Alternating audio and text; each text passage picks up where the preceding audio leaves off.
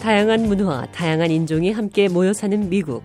오늘의 미국이 있기까지 중요한 발자취를 남긴 사람들의 이야기를 들어보는 미국 인물 열전 시간입니다. 이은경입니다. 미국에서는 3월이 여성 역사의 달로 정해져 있습니다.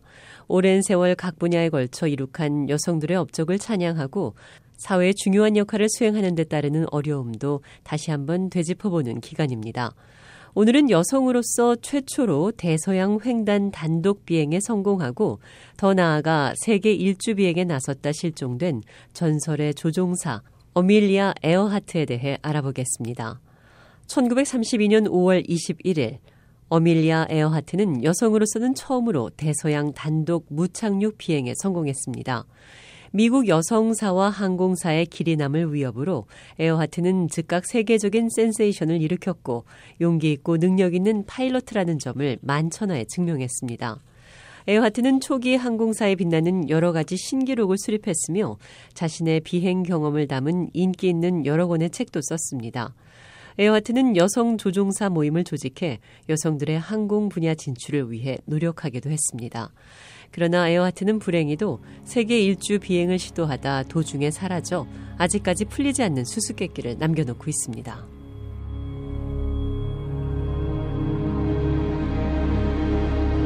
어밀리아 에어하트는 1897년 7월 26일 미국 중부 지방인 캔사스주 에치슨에서 태어났습니다. 아버지는 철도 회사의 변호사였고 어머니는 그 지방 유지의 딸이었습니다.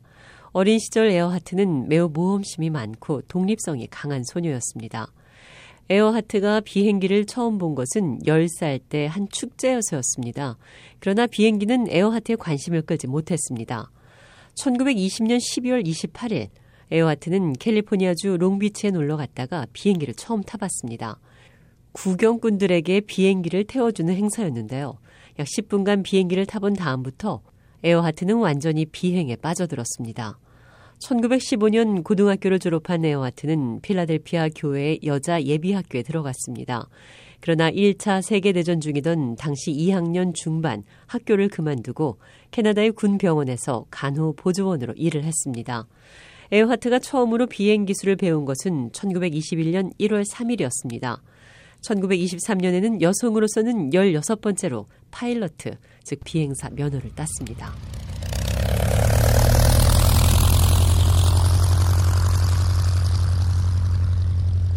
조종사가 된 에어하트는 그동안 모은 돈으로 최초의 비행기를 구입할 수 있었습니다. 키너 에어스터라는 이름의 중고 비행기였습니다. 에어하트는 이 비행기로 고도 4,267m 상공까지 올라가 여성 비행사 최고의 고도 비행 신기록을 수립했습니다. 1928년 4월 어느 날 오후 에어하트는 전화 한 통을 받았습니다. 그 전화는 대서양을 날아보지 않겠느냐, 대서양을 비행한 최초의 여성이 돼보지 않겠느냐는 한 남성의 진지한 제안이었습니다. 에어하트는 즉각 그러겠다고 대답했습니다. 그리고 뉴욕으로 가서 이 계획을 구상한 출판업자 조지 푸트남을 만났습니다. 푸트남은 에어하트에게 조종사 윌머 빌 스툴츠와 부조종사 루이스 슬림 고든과 함께하는 비행 계획을 설명했습니다.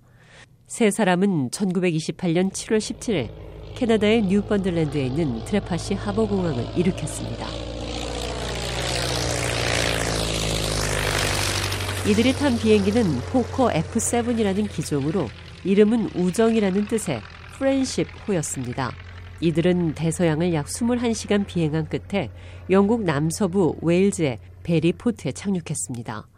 최초의 대서양 횡단 비행 여성이 탄생한 역사적인 이 비행은 세계적인 뉴스가 됐습니다. 이들이 돌아오자 뉴욕에서는 색종이가 하늘을 뒤덮는 환영 시가 행진이 벌어졌습니다.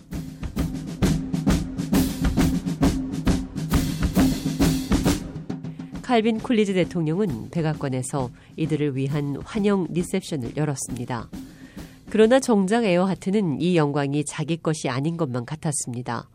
남이 조종하는 비행기에 탑승해 보조 역할을 한 것뿐이라는 생각이었습니다. 그는 마치 감자자루와 같이 실려갔다고 말할 정도였습니다. 에어하트는 대서양 비행을 준비할 때부터 출판업자 푸트남과 가까워졌고 1931년 2월 7일 결혼했습니다. 두 사람은 단독 대서양 횡단 비행으로는 역사상 두 번째, 여성 단독 비행으로는 사상 최초의 기록을 만들어내기 위한 비밀 공작에 돌입했습니다. 남녀를 통틀어 최초의 단독 비행은 앞서 찰스 린드버그가 수립한 바 있습니다. 린드버그의 비행이 있은 지 5년 만에 에어하트는 다시 뉴펀들랜드를 출발해 프랑스 파리로 향했습니다. 그러나 비행은 순조롭지 못했습니다. 북풍이 강하게 불고 눈보라가 쳤습니다. 기계도 제대로 작동하지 않았습니다. 에어하트는 파리 대신 아일랜드의 런던데리 부근 어느 목장에 착륙했습니다. 이 일대 목장의 모든 소를 놀라게 한 다음 나는 어느 농가의 뒷마당에 착륙을 했다고 당시를 설명했습니다. 에어하트의 이 비행은 여성 최초라는 기록 외에 대서양 최단 시간 횡단이라는 기록까지 세웠습니다. 에어하트가 대서양을 건넜다는 소식은 미디어를 통해 미국은 물론 세계로 퍼져나갔습니다. 에어하트는 영웅이 됐습니다. 허버트 후버 대통령은 에어하트에게 내셔널 지오그래픽의 금메달을 수여했습니다. 미국 의회는 영예의 십자 비행 훈장을 수여했습니다. 여성이 이 훈장을 받은 것은 에어하트가 처음이었습니다. 어밀리아 에어하트는 1930년대 경제 공황에 허덕이던 사람들에게 용기를 주었습니다.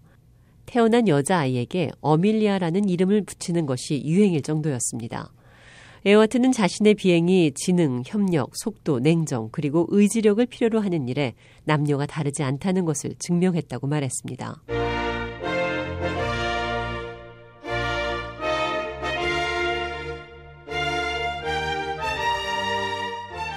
에어하트는 자신의 비행이 지능, 협력, 속도, 냉정, 그리고 의지력을 필요로 하는 일에 남녀가 다르지 않다는 것을 증명했다고 말했습니다. 나이 40에 가까워지던 1937년, 에어하트는 마지막으로 역사적인 도전을 준비했습니다. 사상 최초의 여성 세계 일주 비행입니다. 그해 6월 1일 에어하트는 항법사 프레드 누난과 록히드 일렉트라 쌍발 엔진 항공기를 몰고 마이엠에서 야심찬 여정을 출발했습니다. 남미를 거쳐 아프리카, 중동, 동남아시아, 태평양을 날아 다시 미국으로 돌아오는 동쪽 방향 코스였습니다. 6월 29일 이들은 뉴기니의 라에 도착했습니다.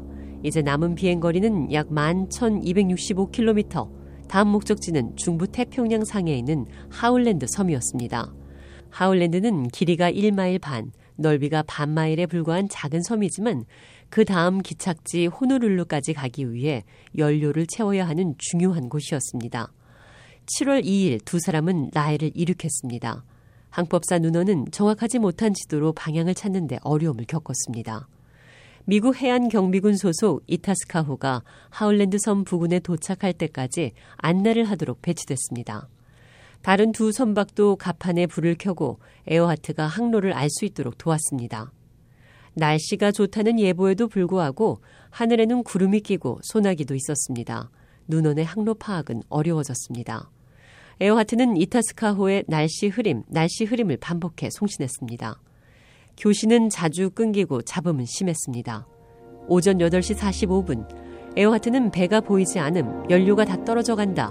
우리 고도는 1000피트라고 송신했습니다. 교신은 그것으로 끝이었습니다.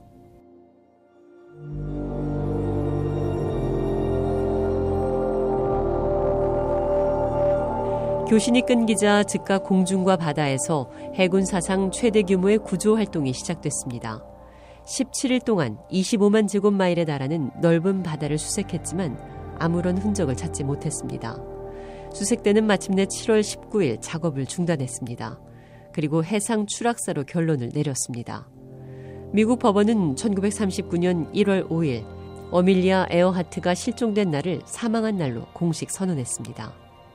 에어하트의 실종에 대해 수많은 주장들이 등장했습니다.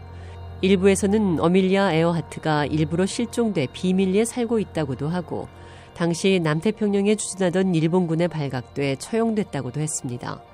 그녀의 유해가 발견됐다는 주장도 나왔습니다. 하지만 그 어떤 것도 사실로 증명되지 못했습니다.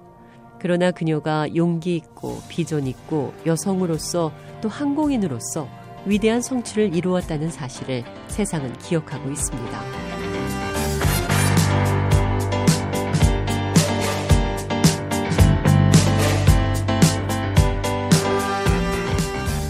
다양한 문화, 다양한 인종이 함께 모여 사는 미국.